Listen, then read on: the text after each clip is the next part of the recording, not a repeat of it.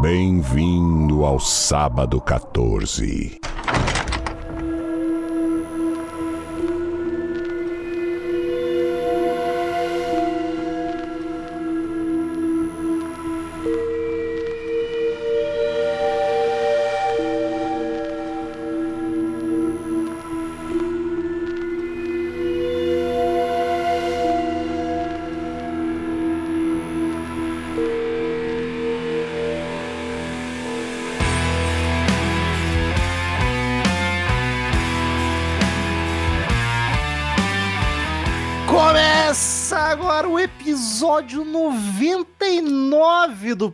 Podcast Sábado Uh! 14, podcast especializado em filmes de terror, suspense, desgraçados, correlatos. Eu sou Romo Conze e tenho aqui com o meu amigo Marcel Fitz. Bem-vindo, galera parecida. Alô, Galera parecida. E temos aqui a, a gestante Patrícia Giovanetti. Não, eu não tô grávida, não. Pelo amor de Deus. Muito menos agora. daquela forma, né? A Cláudia Raia tá, mas eu não tô, não. E a Vitube também, do Eliezer da por cima. Caralho, que rolê aleatório. Queridos ouvintes, sigam nas redes sociais, arroba podcast sábado 14, no Twitter, no Instagram, no Facebook, no TikTok, no LinkedIn, no Rabotel. Quem curte nosso Rabotel. trabalho, pesquisa lá depois, um joguinho da hora. No metaverso. Caralho, 2005. Ouça-nos pelo aplicativo da Orelo. Só de você ouvir lá já vai estar nos ajudando. A gente ganha uma graninha por reprodução, e se você não gasta nada. Mas querendo lá, você também encontra os planos mensais para nos ajudar a manter isso aqui funcionando no ar tudo, toda semana bonitinho. Dependendo do valor que tu contribui, tu ganha algumas vantagens. Tem um grupo no Telegram, tem um canal no Telegram, tem watch parties mensais, a gente assiste um filme com vocês, é bem bacana. Em breve, muito em breve, sorteios de brindes. Chaveirinho da Hat. Não, só a gente vai sortear umas coisas bacanas Um envolvendo squeeze. Uma Um viseira. quiz, uma viseira. uns Tupperware. A gente vai A sor- poeira eu quero. sortear coisas temáticas de, de terror, então vai ser bacana. Orelo. Vai ser a faca. orelo.cc barra sábado 14 ou abaixa o aplicativo do Orelo e nos e pesquise por sábado 14. Estamos aí mais uma vez para gravar de um lançamento de cinema. O filme saiu há pouco, umas duas semanas, uma, duas semanas, demos um tempinho para vocês assistirem e cá estamos para debater, tentar dar as mãos e entender juntos, igual uma análise de colégio, tipo, tem que fazer a redação depois. em grupo. Eu fico com a escrevendo na cartolina. Eu faço a capa do trabalho. Sobrou pra Paty. Sempre era pra menina estudiosa que sobrava, né? Vamos falar de Man. Man com E, não com A. Que a pronúncia não sei a diferença, que meu inglês é tão bom. Ou em português, Man Faces do Medo. Que título tenebroso. De 2022.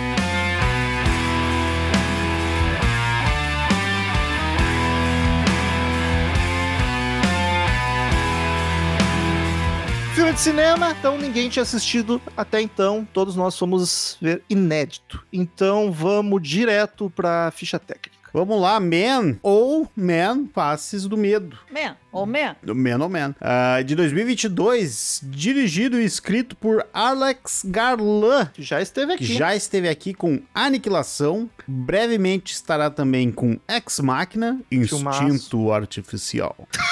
Caraca, coitado desse cara, só se pode não. A aniquilação não tem subtítulo também. Aniquilação não. E ele é, ele escreveu também Extermínio, que Olha pra aí. quem não assistiu ainda é o filme que deu ah, essa repaginada no zumbi cheirado. Foi o zumbi. Ah, ele escreveu. Ele escreveu, O a direção escreveu. é do Danny Boyle. E aqui no Man ele é roteirista também? Ah, ele é roteirista, diretor e roteirista. Olha aí. O homem é bom. Sim.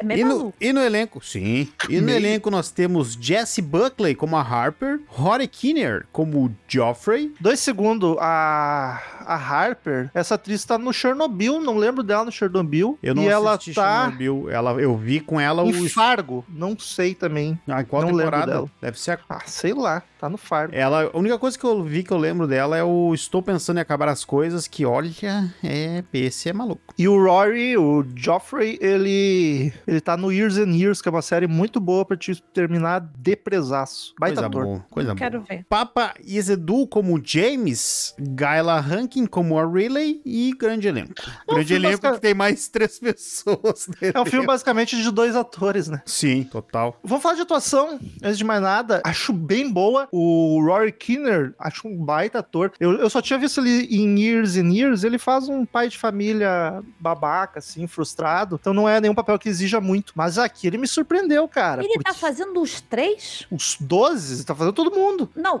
caralho, não percebia a. Não percebi isso. Que Caralho, eu foda. fiquei chocado que a personagem não fez, não percebeu, a Paty não ia ter percebido. Não, ele eu faz o. Ele Que faz o foda, dono da casa, o policial, o Os cara- padre, Também. Os três caras do bar, os caras do bar, a criança. O ba- Murphy. o barman. É um. É o pesadelo do John Malkovich no Quero Ser John Malkovich. Caralho, ele é o Ed Ele. Murphy. Todos os homens do filme é ele, menos o marido da. Que foda. Parabéns. Porra. Eu acho que não é ele com blackface. Tomara. Seria terrível. Seria. seria. Não, não estaríamos gravando um filme nesse nível aqui.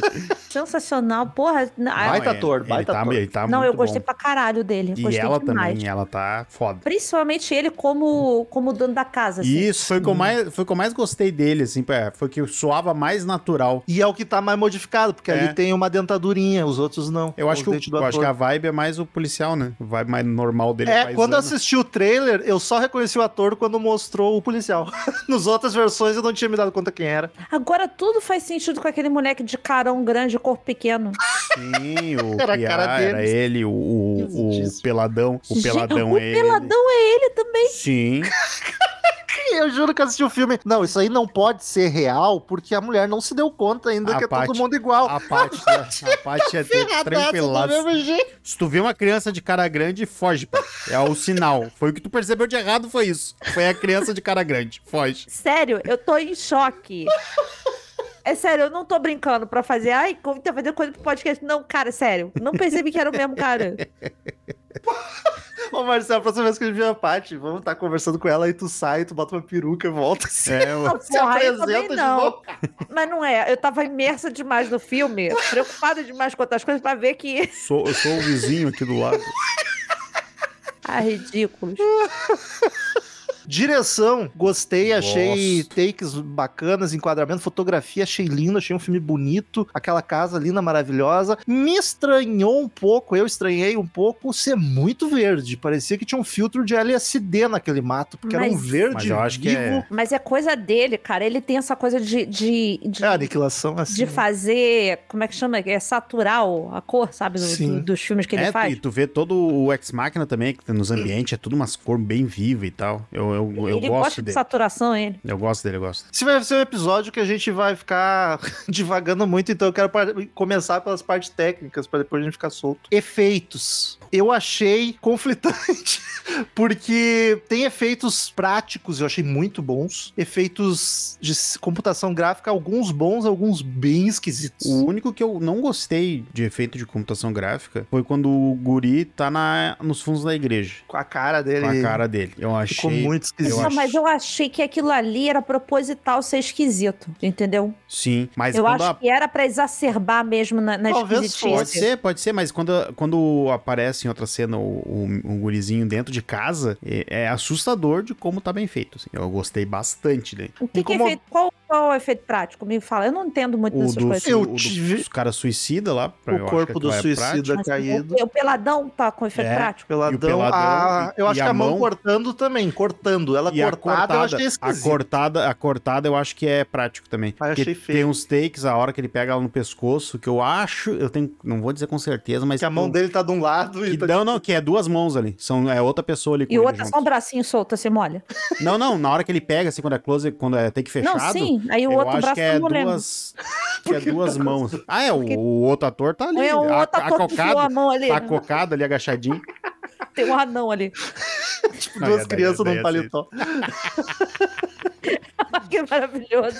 Mas os efeitos eu achei assim conflitantes. Às vezes eu achei bem bacana. Na finaleira, quando vira uma loucura, tá, tá bom, assim. Tá esquisito, mas acho que tá Nossa. esquisito na medida. A Luca, tá. essa parte eu já tava assim, uau, o que que tá acontecendo, sabe? Olha, eu não sei se a Paty gostou ou não, mas mesmo que tenha gostado, eu quero te pedir desculpa, porque a Paty não olha trailer. E pelo trailer, eu não fazia ideia que o filme ia ser tão pesado, tanto na temática quanto no gore e no visual. Porque o trailer eu pensei, bah, vai ser algo sobrenatural, tá ligado? Parece, pá, todo mundo com a mesma cara, parece o cara perseguindo ela, vai ser algo sobrenatural. O Foi um- início do filme faz isso com você, né? Porque fica parecendo que tem alguma coisa na floresta, veio da Sim. floresta. É, né? o cara é o típico cara esquisito, né? O dono da casa ali, meio estranho. Ah, eu- sei lá, vai que ele tava comunado com o espírito da floresta, com um duende verde lá, pra poder pegar uma alma de vez em quando, né? Porque Ela vai ser o sacrifício. A, a- a- a grande verdade é que, assim, é, eu não sei se eu gostei do filme. Eu tô, eu tô Tá com uma. decidindo eu, ainda. eu tô- não, eu tô tipo uma. Você e algum outro filme que você não sabe se você gostou ou não, sabe? Mas, assim, ele não é um filme ruim, não é. Definitivamente não é. Eu no.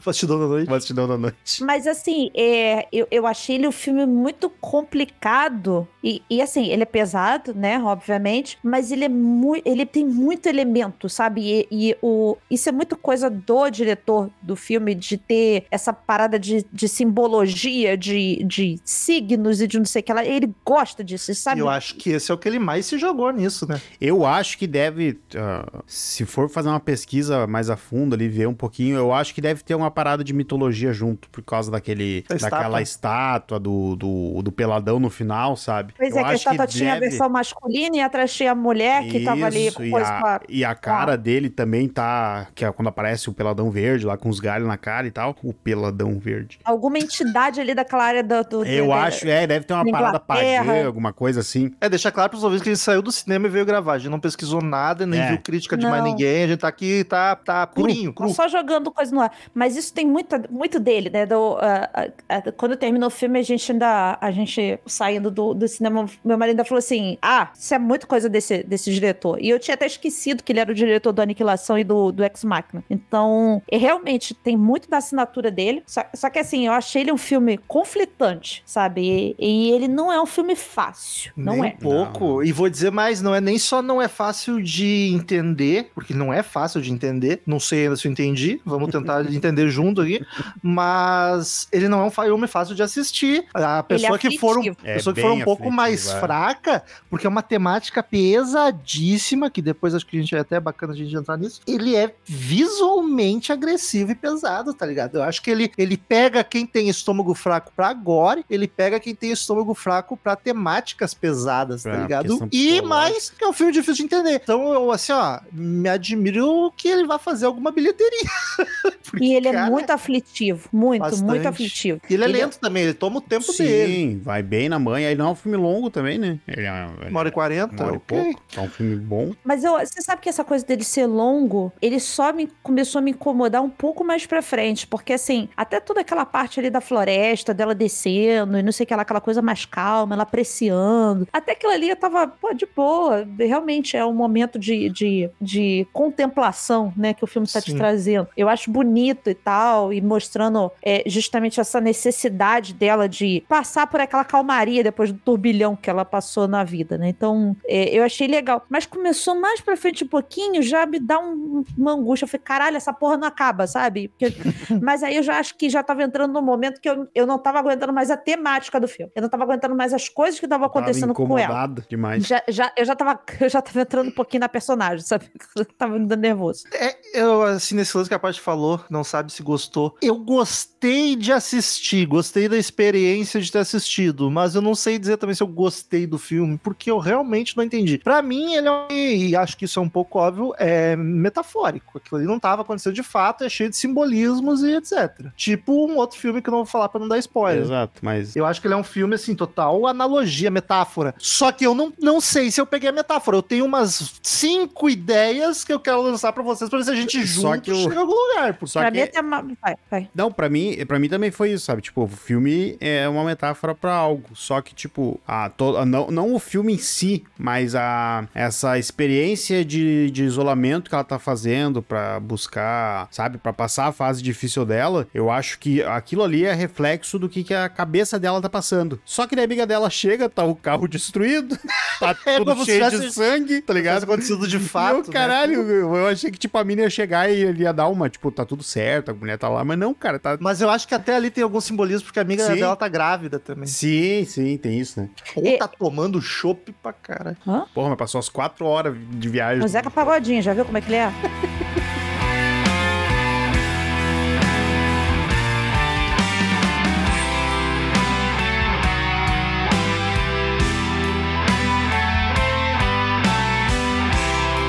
dar alguma sinopse, não? Putz, é uma viúva que perde o marido numa situação bem, bem, delicada tensa. e bem traumática, que vai no clássico, aluga um Airbnb no meio do mato pra desopilar e ela começa a ver todo mundo igual. Todo é o mesmo ator fazendo tudo. Só eu que não percebi que eu me matou, nem eu nela. É, eu- isso não é na minha cabeça. Começa por aí. Essa coisa de desopilar indo pra puta que pariu no meio do mato sem ter nada. Não, gente, não façam isso, por favor. Eu até entendo até a ideia, só que durante o filme eu pensei, quantos sinais essa mulher precisa pra dar o vazada aí? Sim, né? Porque o que que mais precisa? Um cara maluco ali perseguindo pelado. Foi preso. É uma criança louca, um padre pau no. Vaza daí. Não, foi. filha. Olha, pra mim tinha parado no cara maluco. Entrou, Sim. entrou um maluco pelado no pátio e tentou entrar dentro de casa. Tchau, vou embora. ó. Antes, Marcel, o homem te seguindo no mato correndo. Puta que pariu. A primeira coisa que me chamou a atenção no filme foi, tirando o fato de ter uma amiga dela fazendo FaceTime com ela o tempo todo, me chamou a atenção ela ser a única mulher do lugar onde ela tava. Aqui, ali eu já bati o olho. Falei assim, Teve a policial Teve a depois, policial, né? Uma isso. passagem A- muito rápida. mas ela nem é da cidade. muito. Ela fala, eu estava de passagem por aqui, ela não, nem é Olha, dali. Não é do vilarejo. Aí, então, assim, é, E o nome chamou- do filme é Men, né? me chamou a atenção esse fato dela não ser, dela ser a única mulher do, do filme. E aí depois, o que me incomodou mais no filme, a primeira, a prim- uma das primeiras cenas, por exemplo, que tem do filme é dela pegando uma maçã e o cara falando que, ó, isso é pecado, ó, Eva, fazendo É uma, fruto uma proibido. Alusão dela Ah. com fruto proibido. Foi a primeira Então, metáfora que eu tentei ir, mas também não fui muito longe. então, ali já começou pra mim assim, ela já estava carregando a culpa da morte do marido Sim. né? Então, o que o filme me trouxe de sensação foi o seguinte: tudo é culpa da mulher. Sim. Tudo, o tempo todo, todo mundo quer falar que é culpa da mulher. É, se a gente trouxer pra, pra nossa vida mesmo de, ah, uma mulher estuprada, a culpa é dela, que ela tava com roupa curta. Ah, o casamento não deu certo, a culpa é da mulher, ela não soube prender o marido. É, os filhos foram errado, a culpa é da mulher, que ela não soube criar os filhos. Então, a temática principal do filme, pra mim, que tava assistindo, é, foi essa questão da mulher carregar a culpa do mundo inteiro. A mazela do mundo é culpa da mulher, entendeu? Mas uma crítica a isso, né? Não, não uma Sim, sim. ótima. Sim, sim. O filme traz essa, essa perspectiva de, de crítica. Ele, ele, e eu acho que assim, ele soube fazer essa crítica muito bem, assim, até de mostrar, olha, o que, que tá acontecendo. Não é no sentido dele ter essa perspectiva, mas é de Sim. criar a. Ou não, né? crítica, Porque dependendo do filme, dá pra dizer que é nem todo homem, né? Porque ali é tudo igual os caras. Ah, eu, a primeira analogia que eu tinha feito era de Adão e Eva, porque, tipo, tem a macieira, tá? Ela come aquilo e aí começa, sei lá, nascer o pecado no mundo, dá ruim. Ela tá, tipo, num jardim do Éden, digamos assim. Mas eu parei muito rápido nisso porque eu não consegui achar mais semelhança nenhuma. Essa analogia Já ela foi a passou Abel e Caim, tu não chama foi ninguém. a, foi a primeira que eu já deixei de lado. A última que eu cheguei foi meio essa da tua aí, Paty, de ser um filme feminista com essa mensagem da culpa, exatamente o que tu falou. E ainda eu acrescentei naquela hora que começa. Que daí, puta, aí despirocamos de vez, que é o homem, o peladão que começa a gestar e. Todo qua- mundo, qua- né? quase como se fossem várias gerações de homens escrotos Exato. nascendo Ah, nasce a criança, filha da puta, depois nasce o padre, tipo a religião, depois a autoridade, que é a polícia, aí o último é o marido. Tipo, como se fosse toda uma geração de homens escrotos em vários aspectos, em várias situações de poder, pra chegar no marido dela, que foi escroto e abusivo de outra forma, tá ligado? Pois é, aí você vem a polícia, aí vem a igreja, aí É. vem a sociedade, sabe? É, é a representação de cada um do- do- de- do- dos seres, né? Da, ah, dos poderes, digamos assim, como você bem falou, que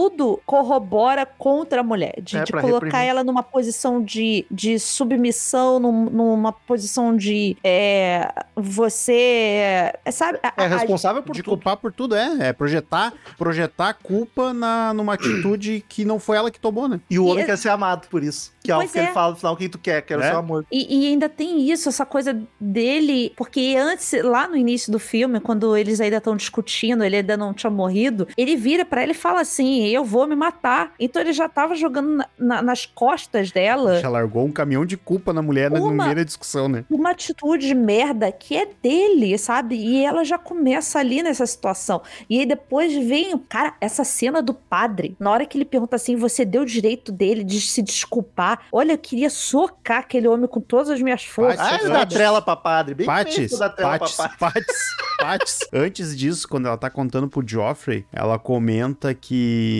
É pro Joffrey? Acho que é pro Joffrey, que ela comenta que ela não. Agora não lembro se é pro Joffrey ou pro padre. Que ela comenta que ela não sabe se o cara tava tentando entrar em casa e escorregou. Foi pro padre. Foi Ou pro ele padre. realmente ela não conta se pro matou, Joffrey isso. sabe? Tipo, ela, ela mesmo sabendo que a atitude que o cara tomou foi escroto e foi aquela que ele meteu o caminhão de culpa nela, ela tenta maquiar ainda, sabe? Porque é, é muito natural da gente, enquanto mulher, por causa dessa coisa que a sociedade coloca nas nossas costas, da gente acabar se sentindo culpada mesmo, sabe? É, é de, de tipo assim, porra, sei lá, eu vou sair, vou sair agora de noite, aí sei lá, eu vou botar uma roupa que é um pouco mais decotada, aí eu já fico pensando assim, vão ficar olhando pros meus peitos, não quero. E aí eu vou lá e me escondo. Então, assim, é o tempo todo a gente é, é, brigando com o que os outros dizem pra gente, o que a gente realmente tem que ser, entendeu? Então, isso ela, ela retrata muito bem no filme, porque o tempo todo ela tem pesadelo com ele, né? Sim, E- e achei muito bem feito na direção isso também. Nossa, esses essa flashbacks, é pesadelo que é um laranjão no México, E- provavelmente. E toda, e toda a cena. do- Estão no- na cidade do cartel ali, né? Em toda a cena, Aquela- e aquela, aquela câmera lenta dele caindo e os dois Nossa, olhando, aquilo é-. Aquilo é Tenso. morbidamente lindo. Aquela Sim. cena é E bonita. a primeira de é todas que terrível. aparece ele caindo e ela com a cara manchada de sangue, que você não sabe o que, que aconteceu Exato, até tu não então. imagina É. o que que pode ter acontecido, né? Sabe? É muito maneira aquela cena. Muito E até maneira. isso, né? Tipo, tu, tu inicia o filme não sabendo o que tá acontecendo, mas tu, não, em nenhum momento, tu tá tirando o- a culpa dela, sabe? Tipo, começa o filme, tu não sabe o que aconteceu e a tua, a, a, a, tua primeiro, teu primeiro pensamento não vai ser que ela é a vítima da parada, tá ligado? É, porque o cara que tá se, Exato. se fudendo e até a queda não dá pra ter noção se ele tá caindo ou se ele tá pulando e ela tá suja de sangue, né? A primeira coisa, tu não sabe o que aconteceu mesmo. Mas eu queria. É, é- é meio óbvio falar isso, mas às vezes a gente precisa falar o óbvio. Normalmente a Paty faz esse papel, não de falar o óbvio, mas de dar recadinho pros ouvintes, mas eu vou. Saúde mental é minha área. Eu vou, eu vou falar sobre isso, porque graças a Deus eu nunca passei por isso, mas é assustador o quanto de relatos que eu já tive de amigos e amigas, mais mulheres, não sei se é uma estatística ou se é só minha bolha, de gente com problema com saúde mental que numa hora de uma discussão de um relacionamento joga essa na, A no, no companheiro, de se tu me largar eu vou me matar. Cara, eu nunca cheguei perto de passar por isso, ainda bem, Isso é e acho que vocês dois demais. também nunca. Mas eu já ouvi esse relato de, assim, umas três pessoas diferentes, quatro, de relacionamentos onde falaram isso. E, tipo, cara, se tu tá pensando em algo assim, primeiro procura ajuda. Mas, tipo, a última coisa que faz, cara, é usar isso pra jogar alguém. Porque Mesmo não- que você, mesmo que não esteja passando por nada de situação de, ah, eu quero me matar, mas usar isso como artifício pra Sim. poder manter relacionamento é muito escroto. É que isso, Só vai isso, isso piorar já é, isso já é questão mental, mas um outro lado, tá ligado? Porque É- é isso aí só- não, é... não é óbvio que tem raiz. É relacionamento abusivo, nada mais é. É, do que- tipo, tu tá. É que tu tá tirando a re- a responsabilidade da parada que é tua e tá botando uma pessoa que, olha só, que incrível, não tem nada a ver com essa situação, tá ligado? É, tu vai, tu vai fazer a pessoa se sentir absolutamente mal, responsável, presa aquele negócio que já é completamente, ah, não vai melhorar, não vai voltar ao normal com uma situação assim, ou se tu fizer a merda, tu vai acabar com a vida de outra Que pessoa. era a situação tabela, dela ali, que ela é a tava, dec- situação dela, né? que ela tava decidindo um divórcio porque ela tinha sido traída. Era traída, não entendi é, eu, foi pra, mim, peguei. pra mim soou como traição ali. Eu não, não peguei isso. Não peguei, eu Pra só ele, senti que ele era soou Aliás, Ela Mano. fala o jeito que tu tá. eu fiz isso algumas vezes só, e depois, e, e quando ele Ah, bate não- nela, ela fala Eu- que foi a primeira vez que isso aconteceu. Eu, eu imaginei que fosse questão de, de daquela chantagem emocional mesmo, que não fosse coisa de traição. É, eu não peguei a traição também, mas Também posso não, não. ter prestado atenção na, nessa E- fala. E ele se mostra um cara extremamente abusivo mesmo, não no sentido antes do soco, sabe? Ah, mas É um Ali- dos relacionamentos mais abusivos que eu já vi. Ali- isso, manipulador manipulador. Ele é manipulador ao extremo. Ele, ele é um cara merda, entendeu? Total, ele é um cara né? merda por tudo que ele fez com ela, inclusive de se matar. Ele é um merda por ter se matado botar Principalmente por ter pra- jogado isso nela, né? e jogar essa culpa nela. Então, é, é, é muito forte essa, essa coisa toda. Eu acho que ela interpretou demais, demais essa fragilidade e essa necessidade de, de sair desse buraco. Só que o problema é que, assim, é, a culpa acaba assombrando o tempo todo. Por isso que às Sim. vezes eu, eu, ficava vendo, eu ficava imaginando a- aqueles flashbacks dela de pesadelo com, com o marido dela. É, dá pra gente fazer uma analogia de ele sendo algo como a culpa, sabe? Não sendo só o marido, mas já sendo a culpa. Personifica- Personificação Não, e- da culpa. e praticamente todos os caras ali, né? É, tanto que ela tá projetando isso, não é necessariamente o marido dela, mas ela tá projetando a mesma pessoa. Eu chutei que talvez fosse o pai dela, que o filme fosse em algum momento É, pegar que tipo, poderia, ah, é o né? pai dela. Tá, ela tá projetando na mesma pessoa tudo, né? Tudo, tá todo mundo culpando ela, ninguém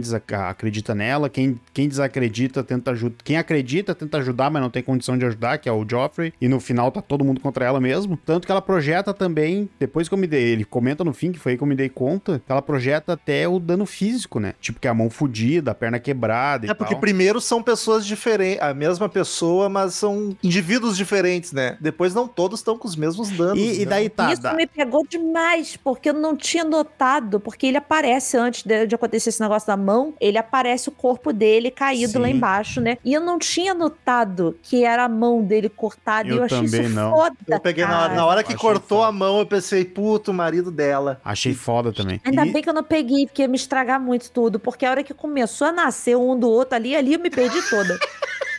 Ali eu imaginei que o final ia ser o marido dela, mas não sabia. Não imaginei que o cara ia sair igual também, tá Não, ligado? eu falei, eu falei assim, eu- eu- eu- três vezes eu chutei que ia sair o marido. Ih, vai ser o marido agora, tá vendo? Vai Agora vai, agora vai. Lá vai! Agora vai. Lá Lá vai. E- E assim Não, e saindo cada vez por um lugar diferente, né? Que coisa gore e mais asquerosa. Então, essa simbologia que eu não consegui entender e eu queria ter entendido. Porque primeiro tem uma vagina no homem, É, sabe? primeiro Sim. você Aí eu- fosse Aí hermafrodita, pensando assim, né? será, que, será que é a mãe natureza, sabe? Alguma coisa assim. Eu achei que fosse. Aí eu tava tentando ir pro lado bíblico ainda. Tipo, tá, é mãe natureza, Adão e Eva. Mas depois é nas costas. Rômulo não depois desistiu na da Adão e boca. Eva. Porra, Pô, porque ele agora- é agora um- pensando, a- E um depois saiu pela boca, depois saiu pelo nariz, sei lá. Ah, Nas costas, nas costas saiu. O peladão ali no final. Caralho, da, da, da, da, da costela. As costas da costela, pode ser? Na costela, É, pode ser. Uma costela não é só na frente? Não, ela a Não, tem voltinha. costela atrás. Ah, é, tá certo. Mas o pela... Eu não e o peladão a ele tá anatomia num processo de se transformar aquele negócio, né? Mais, mais parecido com a estátua até. É, não, aí que tá, eu ia questionar isso. ah, eu provavelmente não tem ligação nenhuma, mas eu achei parecido agora, pensando o peladão no final, ele tá parecido com o. O outro com a- lado da estátua que tem, tem vagina. Sim, Sim, mas eu sim. digo, a, a- a- o semblante dele tá parecido com, o- com a descrição do cara que eles estão procurando no True Detective na primeira temporada, sabe? Aquela cara escorrida. Caralho, assim. cara de folha. É, cara de folha, sabe? Não que tenha a ver com o True Detective, mas com Mas Lovecraft, talvez é, Com, alguma coisa assim. é, com, no caso ali, com O. Chambers, é. O próprio Aniquilação também, que é do meu diretor, tem vibe Tem Lovecraft, muito pode ter. Lovecraftiano. E, e daí tem, tem uma outra coisa que daí eu queria. Que pra mim bateu assim, tipo, esse negócio, tá? Eu, eu, eu tinha pego também essa. Fiquei na dúvida questão da dúvida e tal, pensado nisso. Só que no final, pra mim, se nós vamos tratar isso como culpa, como ela tá sentindo culpa e tal, no final, o cara tá dizendo que só queria o amor dela e ela tá de boa. Então, tipo, ela meio que aceitou isso e vai Mas conviver na- com isso agora e foda-se. Pois é, mas isso eu também achei esquisito, porque ela tá apavorada com toda a situação, como qualquer pessoa estaria. Não, eu devia estar mais, né? Porque devia ter metido o pé, mas ficou. mas aí, na primeira vez que ela chega cara a cara com o peladão, ele solta aquela plantinha que eu esqueci o nome, entra na boca. Dente de leão. Dente de leão. E a partir daquele momento, ela fica mais apática, mais aceitando tudo. Sim. Ela até. E é ela depois disso que ela dá a facada. né? É, depois disso que ela dá a facada, que até dá na, no baço aqui do cara e corta a mão. Mas ela não tá fugindo mais e ela tá mais, tipo, Mas a gente pode encarar Aí isso talvez como ela- uma parte da apatia do luto. talvez, ou até a manipulação. É, eu, pra mim assim. parecia que ela, Pode que ela ser. aceitou a manipulação, sabe? É, Pode então ser. ela não Eu tá fiquei- lutando contra. Não, lutando contra ela tá porque ela ataca ele, mas não tá. Não, lá. mas no, no final, pra mim, no final foi muito. O, a- aconteceu todo aquele processo e o marido chegou pra ela assim: os. Meu crime é mais demais. Meu crime é, minha culpa é mais demais. Aconteceu tudo isso porque eu te amo, tá ligado? Maluco. E, e termina com tudo certo, tudo certo entre aspas, que nem né? Porque daí, porque daí faz sentido um negócio que eu achei estranho agora pensando, que é de tá tudo e tudo realmente ter ocorrido, sabe? A amiga dela chegou e deu toda a merda, só que agora ela tá de boa. E ela não tá de boa, ela tá totalmente. É isso que eu tô falando. Ela criou uma apatia muito grande. Ela ficou- anestesiada, né? Isso, anestesia. Sim, ela é aí que tá. A minha questão é essa, ela não melhorou, ela tá só, ela tá, ela tá Aceitou mais. aceitando. Pra mim ficou com essa impre- fiquei com essa impressão, sabe? Talvez seja Mas daí- processo. Não, processo não que, ela, de- não que ela superou a parada e realmente entendeu que o quanto o cara era escroto, que realmente não Mas é daí culpa dela. Mas daí se aconteceu, o carro ali quebrado, mano, não pode, tem que ser Mas que que metáfora ver o- tudo. Porque a mina chegando, a amiga chegando e vendo o carro, dá a impressão daí de não ser mais uma analogia mas daí- e ter de fato acontecido aquelas Mas daí, sabe? mas daí faz sentido pra ser uma metáfora, porque Ou tipo, é amiga que ela matou realmente os caras todos, entendeu? matou a cidade inteira, né? E tipo, só, só teve um surto de loucura. Não teve ninguém pra gritar que é lobisomem. Não o. Porque não sobrou ninguém também. Esse fato do carro me pegou agora. Que, tipo, é- ela passou por todo esse processo que é totalmente fantasioso ali, visualmente falando, de que era pra no final ela, ela se libertar disso. Só que no final tá tudo igual. Continua tudo igual. O carro ainda tá destruído, tá cheio de sangue a casa. Então não acabou aquilo ali. Ainda tá acontecendo. Então, a tipo, ela não passou por parte. isso. Ou a amiga faz parte da simbologia da O filho era do também. cara. Não, porque, tipo, é quando ela até ela dá um sorriso. Marcel, será que traía com a amiga? Não sei. Mas eu não, eu acho que é, um- é uma Não, coisa não, ela não boa no final. nada. Eu Porque no acho final a amiga chega grávida e ela sorri, tipo, é a primeira Mas por que, que mulher ela que tá grávida? Uma Ela, ela barriga? tá grávida, tá com uma barrigona. Ah, é uma barriga redonda. Pode, né? pode ser, pode ser o indício de, de, por Verme. exemplo, assim. Verme, constipação. A gente Uma já barriga falou redonda. Como é que tira verme aqui em outro programa? Ah, não quero entrar nesse papo. É... pode ser, sabe o quê? Talvez a, a, a mulher grávida pode ser a representação do renascimento, sabe? Pode ser. Sempre porque eu, eu, eu acho que pode ser porque todo aquele processo da. Também é um processo de renascimento da culpa, que nem que foi falado, de gerações em gerações, tá ligado? Porque assim, se você fizer uma analogia, pensa assim, pensa numa casa bagunçada. A primeira coisa que, antes de arrumar, você tem que olhar pra ela e falar assim, ok, ela tá bagunçada, entendeu? Você tem, que- tem que saber que É ela tá bagunçada. aceitação, aceitação. Beleza, eu não posso arrumar ela agora. Então você deixa ela lá. Você vai convivendo com ela um pouco bagunçada até chegar no sábado, que é o dia da faxina, entendeu?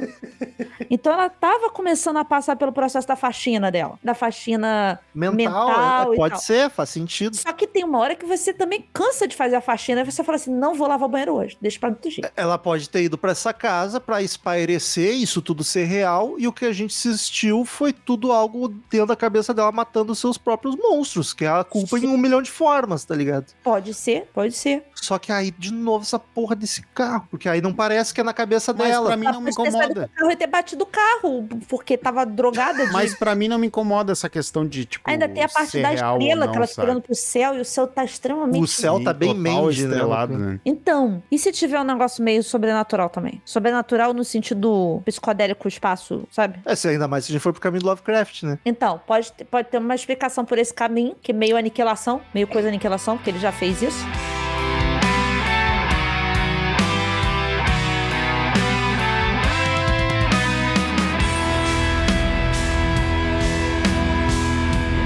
Só que o que eu acho o mais difícil desse filme é que tem outro filme que, assim, quem tá nos ouvindo já deve ter sacado qual é, que ele é analogia também. Mas Só ele que... tem meio. Ele meio é ele tem início, meio fim. É, metáfora, ele é metáfora. Só que, não, não só isso, Paty, ele é 100% metáfora. É, o outro. Talvez tu não pegue que ele é metáfora nos primeiros 10, 15 minutos, mas ele logo de cara fica tipo, Quando não, isso não é real, isso tá muito fantasioso. Quando despiroca, meu irmão. É, esse outro filme, ele é fantasioso desde o começo. Já aqui, nós temos um filme que fica no pé no chão com o fantasioso. É Isso que eu acho mais difícil. Da gente tentar até pe- pegar a metáfora e decifrar ela, sabe? É difícil porque tem a parte que parece real, que é a parte toda do suicídio. Eu botaria toda a parte do relacionamento dela com o marido Não, essa e a parte, mim final. toda aconteceu. É, e a parte final da amiga chegando. E Eu acho que tem essa coisa que a gente acha o que, que é, o que, que não é. Eu acho que tem muito dessa, dessa questão do, do, do como a- as coisas estão acontecendo na nossa mente mesmo, assim, do quanto a gente tá aceitando e resolvendo ela aos poucos. E assim, problemas não se resolve de um dia pro outro, né? Você não deixa de se sentir culpado por alguma coisa de um dia pro outro. Ainda mais o tamanho do que, ela tava carregando nas costas. ali. Exatamente, assim, é, é assim, coisas idiotas, assim, sei lá, o, sua mãe adoece e você cuidou dela, ela morreu. Tá, ela morreu porque ela tava doente, mas mesmo assim você vai se sentir culpado porque você poderia ter feito mais, você poderia ter, sei lá, cuidado dela melhor, você não precisava ter gritado com ela quando gritou. Então, assim, todo ser humano Você vai carregar acha. culpa. Ele sempre procura lugar pra achar culpa. Ele sempre vai se colocar numa situação de culpa. A menos ser psicopata, que aí é iluminado que não sente isso. Pois é, a, a gente já falou, inclusive, aqui em outro episódio, sobre eh, a, a- o Romulo até brincou do terapeuta dele falando da, da culpa da igreja, que a igreja joga na gente. Culpa a- cristã. a culpa cristã. Então, assim, ainda tem isso, né? Que a gente se bota nessa, nessa posição de caralho, Deus não vai me perdoar por isso, sabe? Ainda tem isso, pra quem é da, da dentro da, da crença. Sim. Então, assim, a gente vai ter culpa por todos os lados. A gente vai ter culpa pela sociedade, a gente vai ter culpa pela família, a gente vai ter culpa O por si. pecado nada mais é do que culpa, botar culpa na pessoa. Sim. Então eu acho que, assim, e, e o principal pra mim nessa história toda, não conseguindo se decidir se ela realmente é culpada da morte do marido ou não. Por isso que o filme acaba pra mim daquela forma dúbia, nesse senti nessa situação de, tá, mas ela não tá livre, ela não tá. Tipo, ela Ela tá- sabe que ela não é culpada, mas ela se sente culpada mesmo assim. Exato, ela continuou, apesar de aquilo tudo, de ter É. matado um monte de, de culpa ao longo do caminho, ainda vai restar alguma Eu, coisa. e eu acho que a questão do carro e da amiga tá ali pra pontuar isso, sabe? Que, tipo, rolou tudo isso e ela tá só sorrindo olhando pra frente. Mas eu achei simbólico a única pessoa porque foi ali pra de fato ajudar ela Uma e mulher. chegar no final é uma mulher grávida ainda, Sim. sabe? Depois de a gente passar daquelas várias gesta gestações, não, nascimentos esquisitíssimos e freak. É tipo, cada um, ainda tem isso, né? Cada um, cada sentimento de culpa, ele até morre, mas surge outro de uma forma diferente. Tipo, puta. filho. Aí vai o diretor dar uma entrevista, não é nada disso. vai Era virar, só não, um eu queria filme falar sobre a morte de medusas É no, só um filme maluco mesmo. Tomei, to, cheirei 30 metros de cocaína e quis gravar um filme. Mas assim, tá, tá impossível não comparar com Aniquilação, que é um filme muito próximo nesse sentido, é, é até um pouco gráfico, né, da, da, da utilização das coisas e tal, e na questão da simbologia também, se você não vê Aniquilação, vê e depois vai ouvir o nosso episódio. Não vou, não vou dar spoiler do filme, pode ficar... Ele é um, ele é um filme fico- bem mais fácil, eu tá, gente? Não chate- precisa ir com medo. Eu É. fico chateado com aquele episódio da aniquilação que eu tava muito cocô. Acontece. Ah, mas assim, em- e, assim, eu não gostei tanto do filme é, quando, quando assisti, né, no- na, na época do episódio. E assim, eu achei, eu já tinha achado aquele filme meio esquisito pra analisar. Aí quando assisti esse, Então toma! Pensei, caralho, aquilo ali é o filme do John Hughes, Barba- sabe? barbadinha. Veio, Porra, veio com a explicação no fim. Esqueceram de mim, tranquilíssimo de, de analisar. É, esse, E ele- esse eu acho que ele quis. Ele quis. Ele quis fazer algo mais na. Mais prepotente. Não, não mais prepotente. ambicioso. Aí que tá, eu não achei Eu não ambicioso. gostei- Não, também eu, não achei. eu acho que ele quis passar uma, um bagulho pra pensar, tá ligado? É, tipo, isso fez, funcionou. porque o, o quão. daí Independente dá- de, você não ter, de você ter pegado a mensagem ou não, ele te faz pensar, tipo, Exato. caralho, o que, que eu assisti, sabe? isso, isso para mim, e, e isso eu tô falando sério, tipo, e funciona até de filme mais cabeça, assim, até pra filme de pessoas que me traíram a confiança, ah, que é mais comercial. Eu, eu gosto muito de. Mandando Ah, direta pro do Nolan. Eu gosto muito, eu gosto Eu muito achei de que era o Joe Carpenter. no- muito de filme que tu termina e te deixa matutando no filme, sabe? Tu sai do cinema pensando nele, sabe? Isso é muito legal, cara. E esse filme, porra, é isso aí. E é uma, e, e é uma parada que, a primeira vez que eu vi Ex Machina, por exemplo, eu não fiquei com isso, tá ligado? E Ex Machina eu acho um filme Mas ele muito, é muito mais, mais, filme direto. que esse. Exato. Ele é muito mais pela questão da, da inteligência artificial ali. Mas, tipo, e daí esse já, ele já te solta tudo isso pra te pensar, pra te tentar ver, sabe? Que a- a- o filme não funciona só tu só olhando, sabe? Isso eu acho legal. Eu acho que esse é o primeiro filme que a gente tá mais na mesma página, nesse sentido de não entendemos, vamos tentar entender junto. E ninguém achou ruim, mas também ninguém, uou, show, porque ninguém entendeu tudo. Assim, uma coisa que é fato pra mim. Não é um filme que eu quero botar pra ver de novo. Não Eu talvez ruim. um dia, mas. eu, se eu, não depois que eu descobri sobre o que que é o filme legal, assim, Ah. olhar de novo pra pegar de novo, eu acho massa. Agora, que nem o exemplo que a gente deu antes, ele, ele dizia assim, ah, eu quis gravar o filme e o filme não tem sentido nenhum, daí perde ponto pra mim, eu não olho de Mas novo. aí é que tá, é que ele, ele é meio pesado demais pra É. mim. Eu Ah, consigo sim, carregar sim. um pouco da- dela, sabe? Comigo, Sim, assim. sim. Eu- Isso, é- isso é um negócio que também queria pontuar que o diretor é bom fazendo o terror, as partes assustadoras, freak, mas eu ficava mal de fato com todo o flashback do O relacionamento. flashback pra mim foi pior Mano, que é qualquer muito coisa do, do filme. pesado e porque é tão real aquilo, tá ligado? Por mais que a gente possa não ter passado por um relacionamento abusivo naquele ponto, tu, tu, tu vê que aquilo é possível, tu já ouviu relatos, tu sabe que a situação é horrorosa. Ou mal bem, todo mundo já passou por um relacionamento abusivo e não só de é, é, marido, mulher, homem, mulher, É, homem, homem, mulher, coisa, mulher. do trabalho. Mas no sentido de amigo, qualquer trabalho, coisa, sabe? Família, sabe? Família, então tem demais que E daí coloca a culpa. Por exemplo, você não. Ah, você não faz tal coisa pra, pra tua tia. Aí vem a tua tia, ah, porque eu fui muito boa pra você, te ajudei quando você precisou. E não, Não, sei o que. e- Astral. Sempre ser assim, entendeu? É, e tu vê direitinho o jeito que opera e o tamanho da cagada que faz na cabeça. Faz. É, faz e aqui, aqui uma o diretor, o roteirista leva até a última, né? Não fica só na minha. Realmente acontece. Aí isso eu fiquei. Achei muito forte também mostrar o corpo do cara. Depois, nossa, e mostra devagarzinho. Bah. E puta, um take longo. E ali o efeito tá perfeito, assim, parece muito real. Nossa, foi bem ruim. Eu achei que ele ia ter morrido o Doutor Estranho ali. Como assim, doutor? Estranho? Pela, pela metade ali Ah, atravessado. a parte que ela fala com o padre, que a gente já comentou um pouco aí, de ela não saber se ele pulou ou se ele caiu. Quando ela levanta essa dúvida, eu pensei, não, mas se, se ele invadiu o apartamento e ele tu chegou à conclusão que ele estava tentando ir pra tua sacada, aí ele não tava se, se matando. Aí pra Mas mim a fica. culpa continua sendo dele. Sim, sim. ah, pra ela é dela, né, no caso. Mas pra mim, quando ela fala ali, ele caiu ao tentar ir pra sacada dela, me dá a impressão de que ficou meio definido que foi um acidente não intencional. Porque, ou falasse, tipo, não sei se ele estava tentando ir pra minha sacada, pra entrar de volta, ou se ele caiu. Mas o grande problema, Romulo, é que durante a discussão ele vira e fala que ia se matar. Não, mas e ela aí, fala então, isso, assim, ela levanta dúvida no diálogo. Então, então a, a- a grande questão que, que, que me parece ali, o, que- o que que me deu a sensação? Eu, eu posso estar muito errado, mas a sensação que me deu foi o seguinte: ele era um cara totalmente descontrolado, totalmente descontrolado, manipulador, como o próprio Marcel falou, mas muito manipulador. Então, me deu a sensação naquele momento de eu vou fazer alguma coisa pra te fuder, entendeu? Ele queria fazer alguma coisa com ela pra ela se fuder. Talvez a intenção dele de se matar não fosse real, mas ele queria fuder ela de algum jeito. Pô, deu um Entendeu? socão na cara dela e fora as palavras, né? Cara, a- vou te falar, é a parte mais pesada do filme pra mim, toda aquela discussão dele, dele xingando ela, sabe? E é muito irônico. Ele, como assim não é pra te ter medo de mim? Socão na cara. Porra! Caralho, mano. Cara, é, é muito pesado. Essa parte toda de violência é muito pesada. Muito pesada. É mais pesado do que. Do que todo o, filme. O velho pelado lá de fora. É, aliás, é assustador. Coisa. Velho pelado é sempre difícil. Gente, para de botar homem pelado. Homem pelado é muito feio. Não precisa. Geba é um negócio muito feio. Não precisa. Véia pelada também, que a gente viu a visita. Claro, Mushiba. Mushiba não não fica legal, não, gente. Por isso que o Jason é legal. Tem um monte de silicone pra tudo quanto é lado.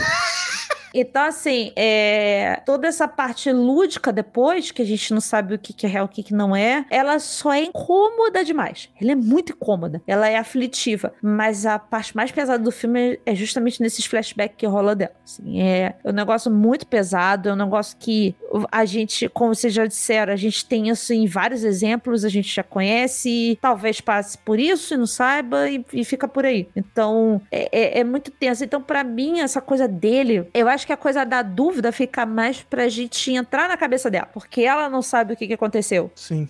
Entendeu? Mas pra mim ficou bem claro que ele tava fazendo qualquer coisa pra manipular ela. Então, Eu é- acho muito bom o fato dela, porque aquilo ali seria impossível pra física que a gente conhece, e ela fala: Eu nem sei se isso é possível, mas eu juro que eu vi Sim. ele me olhando nos olhos, tá ligado? Isso é muito foda. É, e é muito reflexo de culpa, tá ligado? Sim, sim, exato. Ela... Independente se o cara foi cometer suicídio ou caiu, nunca quer conseguir fazer isso. Não, o cara Mas a caiu culpa- ploft, mas na A visão. culpa a dela, cabeça tanto, tanto que, tanto que na, na queda ele tá de cara de frente pra rua, né? Tem É mais isso ainda, Ele tá de verdade! frente pra rua na queda. Então É ele. Ele pode ter girado no ar.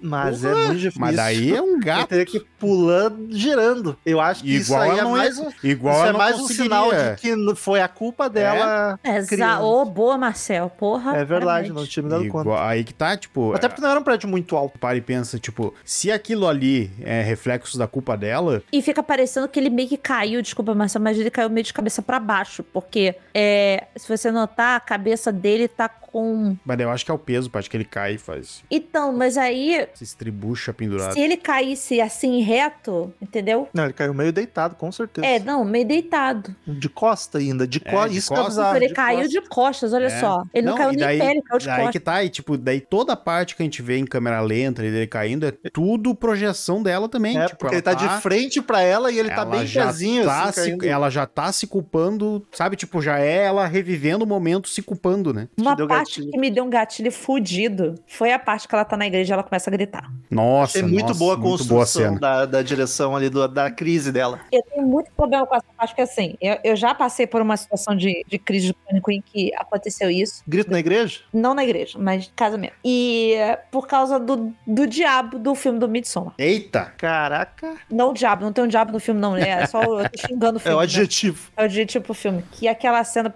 é foda. Não vou dar spoiler, mas assim, tem uma cena que parece algo do tipo. E assim, é uma das cenas mais assustadoras que eu já vi na, na face da Terra. Sem, sem dúvida nenhuma. Cena de grito. Top cena de grito. É, é cena de grito sempre dá problema. Eu não, não gosto de cena de grito. E aquela cena ali foi uma cena que eu queria abraçar ela, sabe? Eu tava colhendo. Eu queria colher ela de algum jeito. Porque eu comecei a sentir a, a coisa dela soltar o peso dela um pouco ali, naquele lugar. Porque às vezes a gente, quando tá passando por momentos merdas, a, a primeira coisa que a gente faz, é, sendo algum tipo de. tendo algum tipo de base cristã, ou se- tendo algum tipo de fé, é você ir até a igreja pra poder pedir perdão, ou você pedir ajuda, alguma coisa assim. Então, assim, ela foi até aquele lugar, talvez não propositalmente, ela achou a igreja e ela achou que aquele lugar seria um lugar de acolhimento, né? Um, Tomou na cara logo um assim. lugar que ela poderia simplesmente sentar ali, e desabafar e sair dali mais, mais tranquila, sabe? Como às vezes você vai, você, sei lá, você escuta a dissertação de um pastor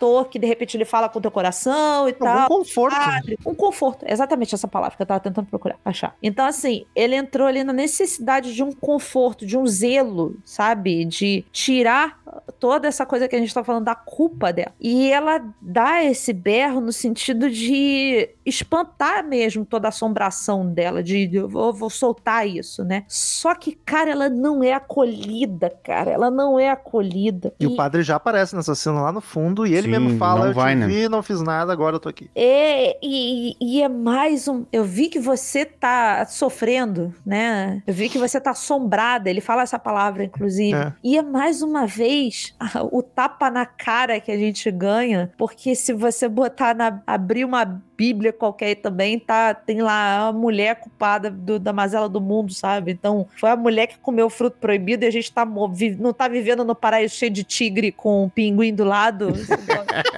Com as crianças abraçadas nos tigres. abraçada O Ceará do Ciro Gomes.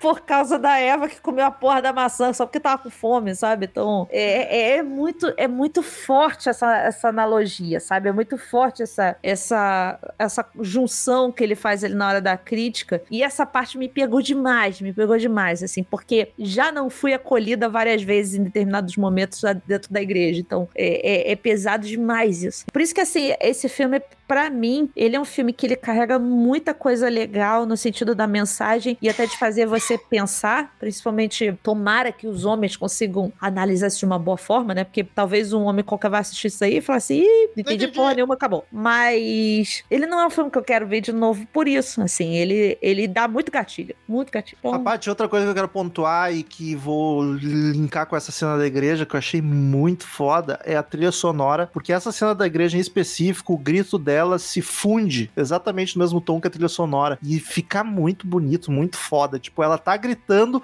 e o grito dela desaparece porque vira junto com a trilha. Fica no mesmo tom. Não Uhum. sabe mais o que, que é o isso quê. muito bom. E daí a trilha sonora que eu queria falar. Eu tenho percebido, se vocês notarem aí também, ouvintes, manda e-mail, que o primeiro lugar que eu notei, e ah, vou chutar que veio dali porque fez muito sucesso, foi a porra da série Round Six de meter essas trilhas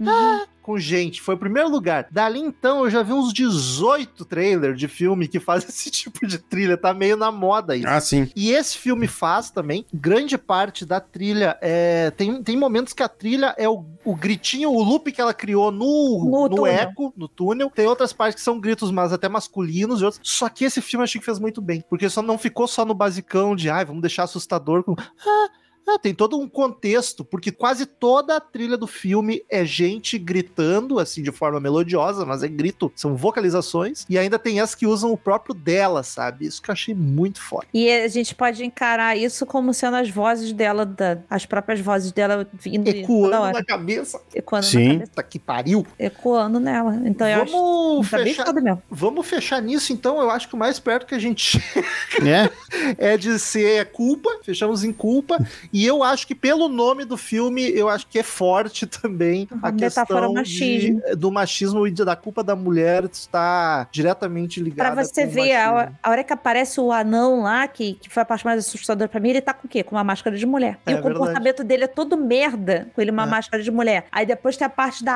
ave lá, e ele bota a máscara na ave, sabe? É, é, é- é tudo o tempo todo puxando pro o lado ruim ser a mulher, entendeu? Então, O diretor é feminista. gosto Eu não dele. acho. Gente boa. Então fechamos assim, né? Foi o máximo que a gente conseguiu. Ouvintes no- nos ajudam. nos, nos, a- esperar sim, nos a PH ajuda. Santos, que eu sempre adoro PH Santos falando. PH Santos, você tá nos ouvindo, um beijo pra você, te amo.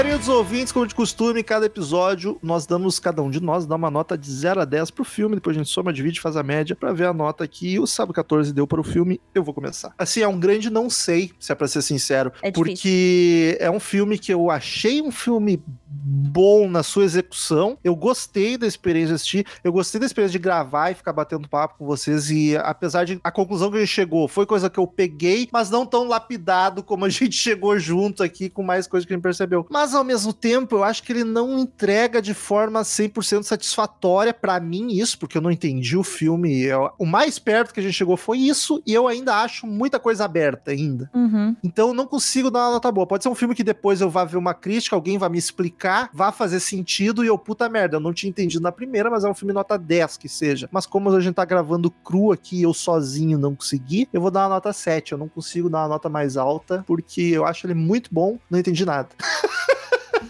Vai daí, Marcel. Eu, eu, eu achei interessante esse negócio que a gente, a gente meio que foi pro mesmo lado, sabe? Isso foi legal, né? A gente conversar também e nos Isso ajudar. é um ponto positivo, porque se a gente É. pegou o mesmo É. ponto, é porque deve ser alguma coisa próxima É, exato. Alguma coisa tá certa. né? Ou a gente tá muito errado, o que também pode ser bem provável.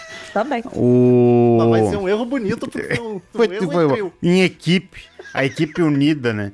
morrendo junto. Cara, eu, eu, eu gostei do filme. Essa questão que, tu, que eu acho que, que te atrapalhou, eu, pra mim não me incomoda, sabe? Eu gosto do filme me deixar pensativo, assim. Mas também, tipo, ó, não é um negócio que, meu Deus, mudou minha vida também. Nossa, que, que porra, puta filmão. Mas eu acho que merece um 8. Pats. É, eu, eu, como eu falei no início, eu não sabia se eu tinha é, gostado do filme, né? E eu ainda não sei se eu gosto do filme. A única coisa que eu sei, como eu já falei, é que não quero ver de novo. Mas só por motivos de acho pesado demais pra minha cabecinha dodói, que não- nesse momento tá sem terapia. Mas assim, eu consigo. Uma coisa que é legal é, é entender que é- quando a gente já assistiu o filme desse, do, do, do diretor, a gente entender que é o filme dele, sabe? Você consegue identificar muito isso. Eu acho É muito, massa, maneiro né? isso. Pegar as características. Eu, e outra coisa que a gente não falou é que é da A24 o filme, né? Então, Sim, sim. é outra coisa dodói dessa porra toda, que é essa, ô, produtora pra fazer filme dodói. Então, eu acho muito bonito o filme, é muito bem feito, ele não é um filme cagado, sabe?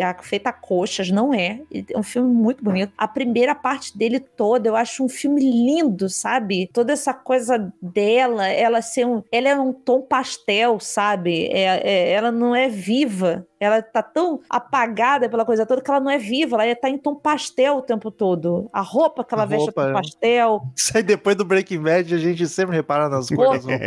o cabelo dela tá meio desbotado, sabe? Então, assim, esses são muitos prêmios que o filme tem. Mas, assim, eu sigo o Romulo na nota do 7. Eu acho que tá, tá de bom tamanho pro 7. Espero eu, se algum dia eh, me der na cabeça de eu conseguir, se alguém, como o Romulo disse, se alguém me explicar melhor, e eu, puta que pariu, isso mesmo e tal, e eu assistir de novo, talvez melhore, porque a nota já aumentou como eu conversando com vocês. Então, eu fico no 7, mas assim, eu recomendo o filme. Recomendo o filme Eu recomendo, mas eu acho que vai ser um filme bem mal aceito pelo geral, assim, porque eu acho que ele é um filme muito difícil. Aquilo que eu comentei no começo. Ele não é difícil só num aspecto, ele é difícil em três, tá ligado? Difícil de entender, pesado na temática e pesado no gore, né? Eu acho que pouca gente vai gostar de fato. E, e assim, é, eu dei sorte de ter sessão perto da minha casa. Não tá na maioria das sessões. Assim, não eu tive que tá. ver três da tarde em um, em um cinema longe. Ele não tá um filme muito, muito difundido, não. Muito sensi- muito acessível. Não, eu não lembro quando for- como foram com os outros dois. Eu não lembro de. Esses eu já vi, DVD. O Aniquilação eu tenho a impressão que entrou direto na Netflix. Netflix. E eu não sei se o Ex Ex Machina Machina também não, hein? Não tenho certeza, mas o Aniquilação foi, foi Mas direto. eu sinto um cheiro de filme que vai ser. vai entrar logo em streaming. É possível, é possível. A 24 costuma entrar na Netflix, as coisas da 24. 7,33333 é a média, 7,3. E vamos pros e-mails e novidades das plataformas de streaming.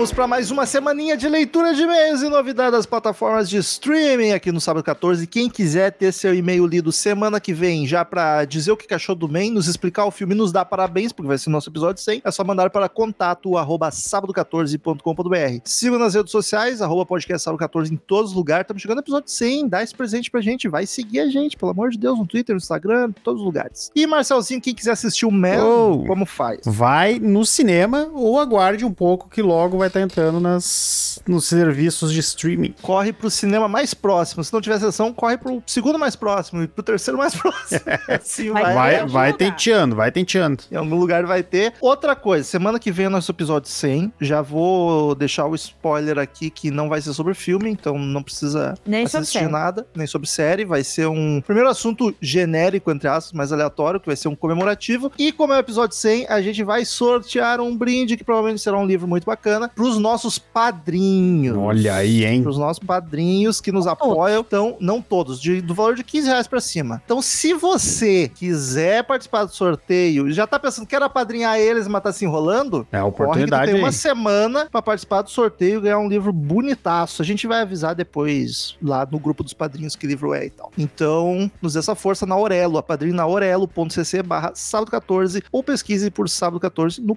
aplicativo da Aurelo. E que mais entrou nas plataformas de streaming essa semana, Marcelo? Vamos lá então, na Netflix entrou Dahmer, um canibal americano. Tá todo mundo. Paty, tu que é louca das séries, vê toda a série que gente tá assistindo, tá todo mundo falando desse negócio. Ainda não, eu tô terminando uma outra série é, Dodói da cabeça do Prime e em breve eu vou entrar nessa daí. Faixa devoradora de séries. Graças a Deus, por se depender de mim do Marcel. Bah. No Isso porque eu Prime, tenho muito tempo nessa vida, sabe? Então acho que eu vou É, ter. eu não sei como que tu consegue. ah, por falar no Prime, no Prime tá entrando Whispers Behind the Wall. Na Gostei pa- desse nome. Legal, né? Também gostei. Na Paramount Plus tá entrando o Quarto do Pânico e Godzilla 2000. Olha aí. Não é o Godzilla americano, é um Godzilla japonês com Caraca. título de 2000. Na Apple TV tá entrando Mega Boa, Feed the Gods, Animal e Eu Sei O Que Vocês Fizeram no Verão Passado. No Now tá entrando Laranja Mecânica. Olha aí. Nunca Me- assisti. Ah, vale a pena. Mega Tubarão, Contos da Cripta, a série de 2000 e 2021 te- entrou a temporada 1 e a temporada 2. Ah. Ah, Ex Machina aí, já falando do homem, tá entrando Olha Ex. Machina no Now. Livros de Sangue e Halloween 2, o do, do Rob Zombie de 2009. Não vi até hoje, dois. E, no, e na Darkflix, lembrando que a Darkflix nos manda de primeira mão todos os lançamentos do mês. Vai entrar então no mês, de, coisa. no mês de outubro. Lugosi, o Príncipe das Trevas. Eu dei uma lida aí na lista, tem uns documentários, esse é um deles, que Esse interessante. é. A Santa que um dia sangrou. Um drink no inferno. Ah, delícia. Presos no gelo 1, Presos no gelo 2 e Presos no gelo 3. Já me muito tempo preso.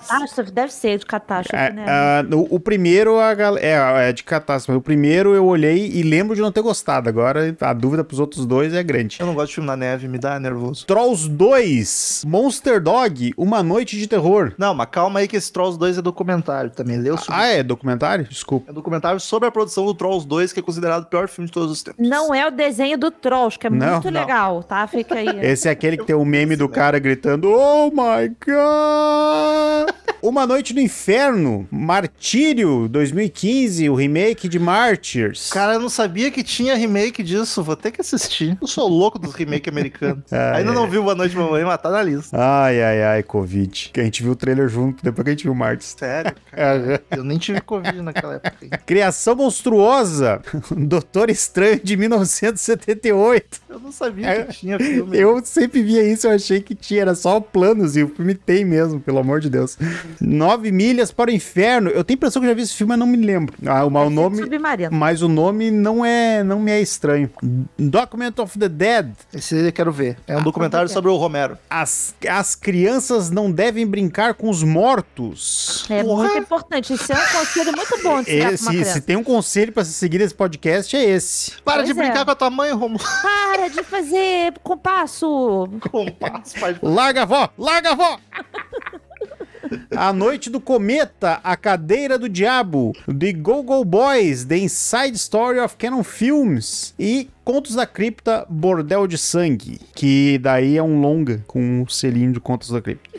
Tem um filme de Google Boys de terror, é isso mesmo? É um documentário sobre esse filme, sobre a Canon Films. Meu Deus do céu, cara. Que coisa maravilhosa. Darkflix vindo com tudo em outubro, lembrando que pode não estar lá ainda, tá? Vai entrar durante esse mês, Isso, aí vocês acompanhem as redes sociais É. deles pra ver as datas. E aí, lembrando, né, que outubro é o mês que tem o, o Halloween. Então, provavelmente fiquem ainda vai ter ligados. muita coisa ainda entrando nos streams aí. Ah, sim. Ah, ah, se eu não me engano, agora eu não me lembro se é HBO Max ou se é. A, a- a Disney fez isso ano passado, mas acho que é HBO Max que tá com uma navegação própria já de, de terror, já na- no destaque e tal. Então, os streamers eles costumam fazer esses destaques assim, é, especial Halloween. Aí eles colocam um monte de filmes lá, indicações. Então, fique ligado que deve ter coisa legal entrando. É só dar uma olhada aí no teu stream. E aproveitar o embalo do Halloween, já vou dar esse spoiler que nem é tão spoiler, porque a gente já gravou dos outros três. O Halloween, o Ends, tá pra entrar no cinema, então vocês, quando entrar, vocês já deem jeito de ver, porque a gente vai gravar, né? A gente gravou todos, vai gravar, independente se for bom ou ruim. Então já fiquem atentos pro cinema.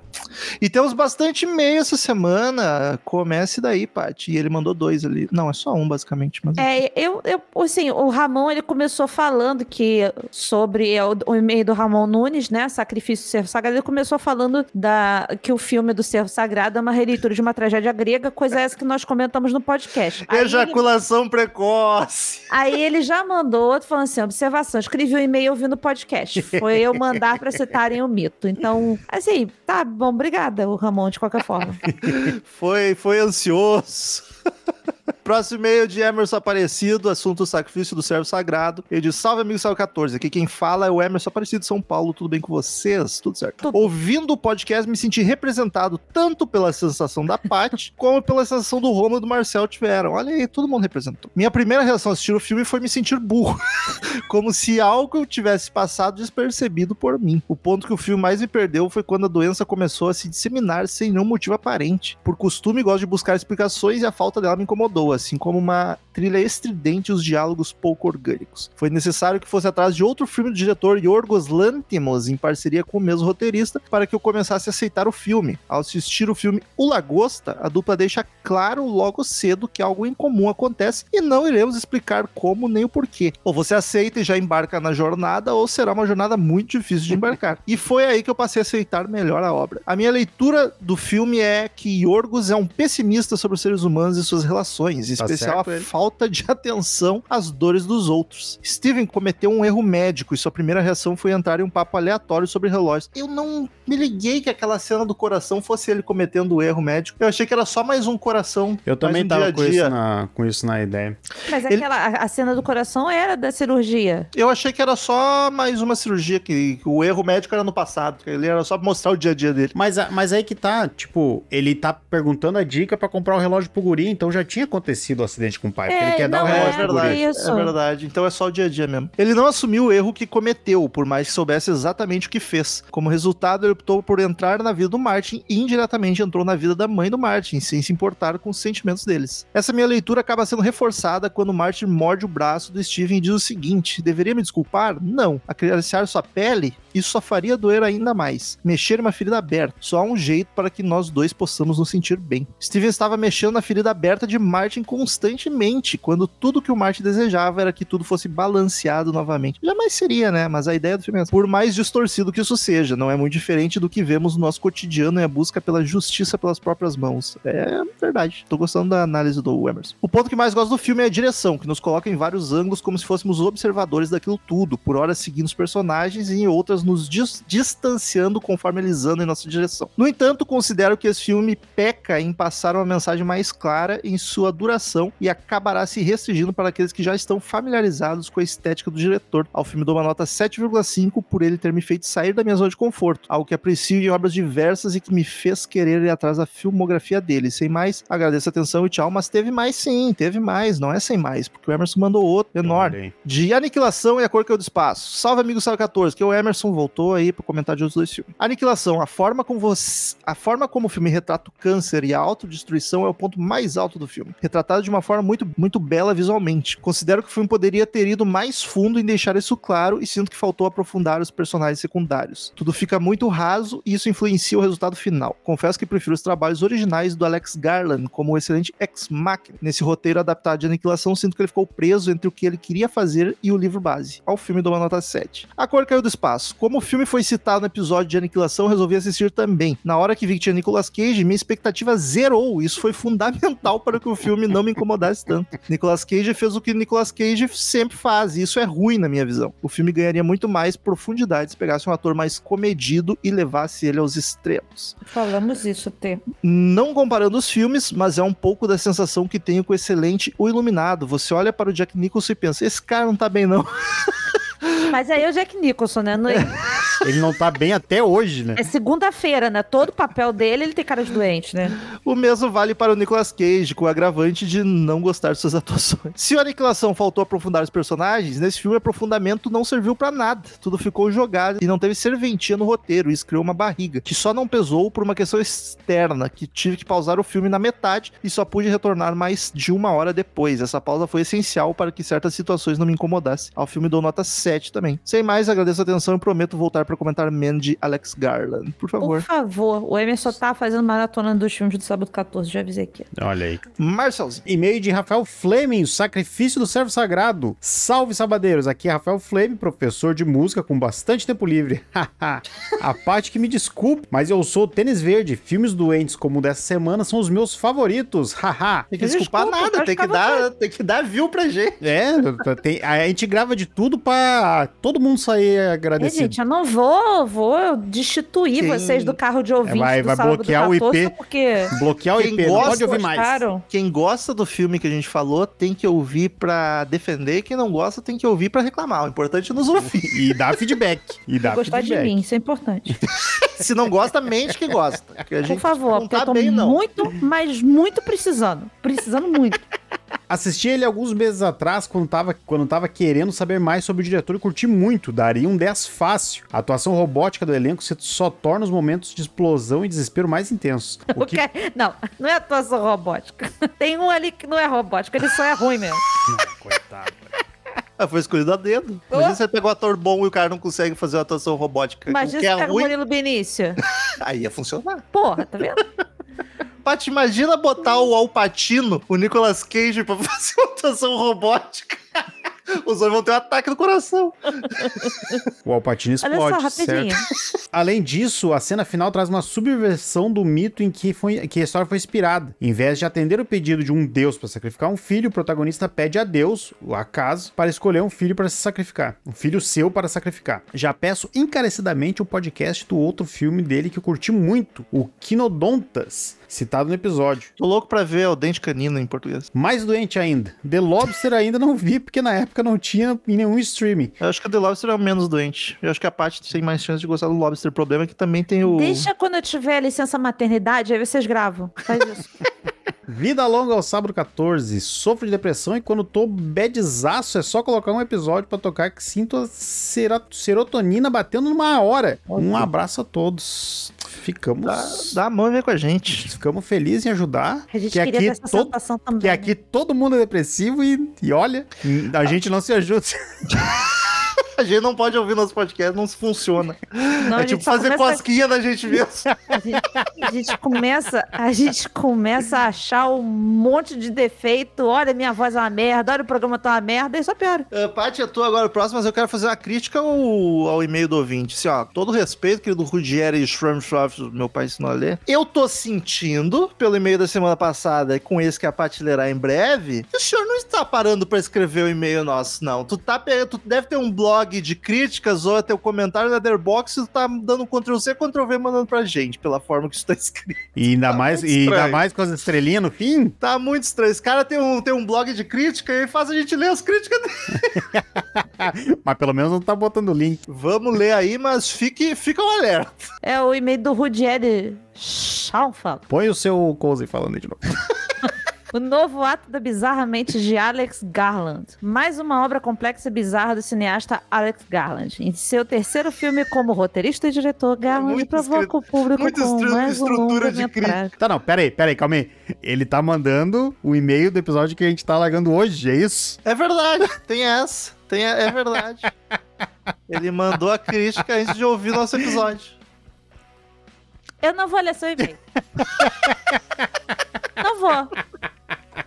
Eu vou dizer que eu me senti um pouco Eu não abalado. tinha conta disso. Eu me não senti um pouco dado- abalado. Pô, Rogério, fiz, fiz meu pai ler teu nome. Não Miss. vou, não. Eu Te não dá vou o trabalho de dar um oi pra gente no começo do e-mail. Tu tá mandando e-mail já sobre um filme que a gente não gravou, que a gente não lançou ainda, porque a gente tá, inclusive, gravando os e-mails antes de lançar, tá? O episódio, então não foi pro ar ainda. Tu não ouviu o episódio pra saber o que, que a gente comentou, tá comentando sobre o filme sem saber o que, que a gente falou e de repente deve estar repetindo um monte de coisa aqui. Ficou de castigo. Vai daí, Paty, o próximo, então. Marcos Vinícius, o sacrifício do meu sono sagrado. Eu gargalhei com esse título, foi muito bom. Olá, pessoal do podcast Sábado 14. Sou Marcos Vinícius de Medeiros, 37 anos, enfermeiro, Tianguá, no Ceará. Olha, bem-vindo, Marcos, e parabéns pela sua profissão. Tentei assistir o- ao filme O Sacrifício do Servo Sagrado depois de um plantão noturno de 12 Meu horas. Deus, Nossa só daí também, né, Senhora. cara? Daí Pra também, ouvir né, o brother? cirurgião culpando o anestesista, que é médico também, e os enfermeiros. Daí também, né, brother? Pô, Se sentir ofendido. Se o teu intuito era relaxar, meu amigo, não tem filme que vai te fazer isso, cara. Sinceramente, olha, é só um qualquer filme que travesseirinho. você vai botar, você vai relaxar, vai Então, dormir. plantão noturno de 12 horas, chegou em casa às 7 da manhã e foi ver um filme. E logo Você vai cedo. ver o filme, caraca. olha que filme, olha, Servo Sagrado, óbvio. Por Porra, que não, Marcos. sei lá, Minions 2, Já sabe? vou engatilhar aqui uma lista de Schindler. Pro sono bater, né? Mas o ritmo lento, diálogos esquisitos e o cansaço não deixaram que eu completasse minha missão. Caí no sono. A Justificado última coisa só. que lembro, será que sonhei, foi uma patricinha de Beverly Hills e o Colin Farrell sentados em um sofá, quando de repente ele começa a chupar os dedos dele. É, é, mas Enfim. aconteceu mesmo. Aconteceu Várias mesmo. interrogações e várias exclamações ao mesmo tempo. Demorou pra dormir até. Enfim, fica pra próxima. Mudando de assunto, estou ouvindo os episódios anteriores do podcast. Ouvi recentemente o episódio sobre o brinquedo assassino. Em um dado momento, vocês comentam sobre o que aconteceria se o assassino Charles Lee Ray, vulgo Chuck, conseguisse efetuar a migração de sua alma para o menino Andy. Isso é genial. Seria um novo filme caso isso acontecesse. Alguém menciona. Nesse momento, lembrei de A Órfã, episódio anterior do podcast. E tive uma epifania. E se Pequena Assassina Esther, ao invés de portadora de uma doença hormonal genética que a faz parecer uma criança, tivesse usado de magia negra para transferir sua alma de uma boneca para uma criança? Deixa minha teoria para a apreciação dos honorários bacharéis. Honoráveis bacharéis. Um abraço a todos. Que Isso é genial, é o Ia- Chuck que deu certo. Ia ser, olha, o fi... pensa num plot twist melhor que o filme tem. Isso me causa medo, sabe por quê? Porque vai que. Vai que o 2 é assim. Não, vai que a Patrícia, criança, fez esse negócio com a boneca da Xuxa dela, com o fofão dela, sabe? E quem tá aqui não sou eu. Mas daí tu vai- tu Daí mete tu ia medo na saber. gente, não em ti. É, tu ia saber.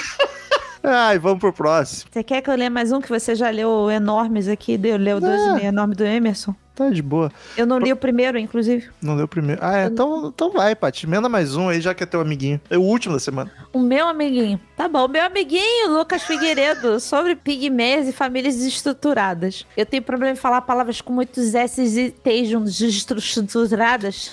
Sabe por que eu falo chup, chup, chup? Ah, na União Soviética, na Rússia ali, tu ia se ferrar muito. Eu tenho sotaque português aí, faz estruturados, sabe? Fala aí, meus cervejinha gelada com amendoim japonês, tudo sussa na montanha russa. Nossa, que, que, que volta. Depois de tanto tempo, estou de volta com um e-mail mais parrudinho. Então, tal qual eu, Patrícia. Então, quem estiver lendo, pega uma água, toma um fôlego e vamos lá. Primeiro, eu preciso tirar a órfã do caminho. Te chispa daqui, piá de merda. Pronto, 5 de 10. Que agressividade, coitadinho. Só criança. Agora vamos ao filme de Não vez. é, não. Mais velha que eu. Se tem uma coisa que não é uma criança ali. Agora vamos ao filme de vez, O Sacrifício do Servo Sagrado. Eu realmente não sei o que pensar sobre esse filme. Me deixou mal no início, do início ao fim, incomodado, angustiado, e quando terminou deixou um azedume foda na garganta. Mas acho que foi proposital, porque apesar dos sentimentos negativos, eu curti o filme. Eu acho. Queria trazer para vocês algumas coisas que pesquei durante o filme que podem gerar uma visão diferente sobre ele ou não. O lance do Farrell ir buscar até na escola dos filhos uma maneira de fugir da responsabilidade da decisão de quem matar, para mim só corrobora com a construção dele ser um personagem que foge das consequências de seus atos. Isso para mim ficou muito claro no diálogo entre ele e Nicole Kidman, em que ele fala que a responsabilidade na morte de um paciente nunca é do cirurgião, pode ser do anestesista, do auxiliar, mas nunca do cirurgião, e que, portanto, ele nunca cometeu um erro em cirurgia. Outra coisa que me chamou a atenção foram diálogos engessados e reações frias. Isso me passou muito a sensação de uma família que precisa fingir que tudo está bem, sempre, mesmo quando as coisas claramente não estão. Isso é- você resume 80% das famílias. né? Mais, eu diria até mais, hein? E isso só colabora com o lance de tudo ali ser regado à base de muito egoísmo. Todas as interações são feitas com interesse em algo, seja na aprovação de um pai, seja na afirmação de uma superioridade intelectual. A cena que o Steven fala pra Ana que a opinião médica dela não importa por não ser a área dela e que diga-se de passagem também não era a dele. Seja na Ana querendo informações do anestesista oferecendo pra ele o que você teve quando almoçamos na sua casa, pressupondo que já havia alguma troca de favores sexuais. Consigo entender bem o motivo pelo qual a Paty não gostou do filme, porém eu não sei se sou do time dela ou não. Tá tudo bem, gente, muito ficar confuso. fora do meu time, não, fica à vontade. As, as pessoas começaram a me pedir desculpa pelas coisas. Eu achei que gostei, mas também não sei. Essa é a sensação muitas vezes. Aliás, é a minha sensação do filme de hoje, né? Tanto que É, é verdade. Pra mim é fácil um filme confusão. Nota confusão de 10. Pra mim é fácil um filme confusão barra de 10. Pronto. E vamos embora pra sessão veículos rebaixados, porque teve pedido há uns episódios atrás e aqui é pedido levou. Toca a minha. Veículos rebaixados e som automotivo. Conforme pedido pela baronesa Giovanetti, a- a- o caminhão usado pelo senhor Jeepers é um caminhão Chevrolet Heavy Dutch Eu vou pesquisar, foda-se. COE de Ó, o Marcel 1941. duvidou, Marcel duvidou. Duvido. Não, não, não, não. Vou pesquisar aqui. Pelo menos aí. Duvidou ao vivaço. Não, não, não. Bah, e o pior é que é mesmo, hein? Que sem vergonha esse louco. De 1941. Esse aterrorizante veículo possui 91 cavalos de potência, câmbio de quatro marchas e, E um alcança demônio. 70 km por hora. Deixa eu ver teu cavalos e o demônio de potência. Com duas asas. que você não viu ainda no 3, o que, que ele tem. Pô, Suas- ele original é bonitão. Suas linhas na parte frontal do veículo foram desenhadas para que remetesse aos trens do futuro imaginados na época. Não lembro se foi comentado no episódio, mas a placa do veículo é Beating You, uma brincadeira com beat and go, bater ir. Além disso, o motor desse caminhão era preparado para conseguir carregar até 10 toneladas de carga. De cadáver. Só o demônio devia pesar isso, é, né? tem isso, né? Tem isso também. fazendo dele um veículo para trabalhos realmente pesados. Essa poderosa máquina também pode ser vista no terceiro filme da franquia, no original Guerra dos Mundos, de 1955, Caralho. Homital Story, de 51, estrelado pela diva Mary Moore, e também em O Comboio, o Comboio da Carga Pesada, filme de ação de 1977. e estrelado pelo meio ambulante Chuck Norris. Minha mãe com certeza viu isso. Pô, eu dei um Google aqui, o caminhão sem ser do filme, que tá todo modificado. Ele é bem bonitinho, gostei mesmo. Aqueles carros retrô, trimassa. Deixa eu ver. E gigante, né? Mesmo, ele realmente... Eu, eu achei que tinha modificação Ah, é aqueles caminhãozinhos de, de brinquedo. É, parece anos 40, até porque Que é de 41. bonitinho, ele, ele tem a o queixinho rebaixado lá. Eu gostei, que era um pra mim. Ah, Sem demônio, quero um por favor. caminhãozinho desse. Ah, pra, O pra meu sem pode- demônio, tem o completo, e tem com ar-condicionado e demônio. O e de- demônio, demônio original de fábrica, né? Eu quero com o Indigo. Deixa ele lá. Que ele isso? meu amigo. Bate eu tô com fechando com, Indigo. qualquer coisa ultimamente, porque eu já tá, minha vida já tá tão esquisita que eu não tô fecha fechando com com ET, nada e não tá dando certo, então Não deixa eu fechar fecha com alguma ET, coisa. Não fecha com ET nem importante com é macaco. Eu tô indo, gente, pro lado escuro. Me Macaco. Não. macaco dá pra fechar. Não, não fecha não. Vocês estão me Tu só perdendo. viu- a gente só viu um até agora. Tu, né, só gravou de um até a gente agora. só gravou de um até agora. Eu exato. tô vendo desde 91. Então tá, meus danadores, por essa semana é isso. Uma lambida na córnea de vocês e até o próximo Caralho, que episódio. Ah, não, no olho não, não. Tá todo mundo vacinado, mas Tem não. sensibilidade, não. Queridos ouvintes, até semana que vem, outro podcast sensacional. Semana que vem não tem tarefa de casa pra você, só, só dá play e vem com a Só gente. curta. E dá parabéns pra gente. Por favor, eu preciso de elogios. Eu tô carente e nada tá funcionando. A gente chegou no 100, cara. A gente nunca acreditou. E tchau! Tchau. Tá.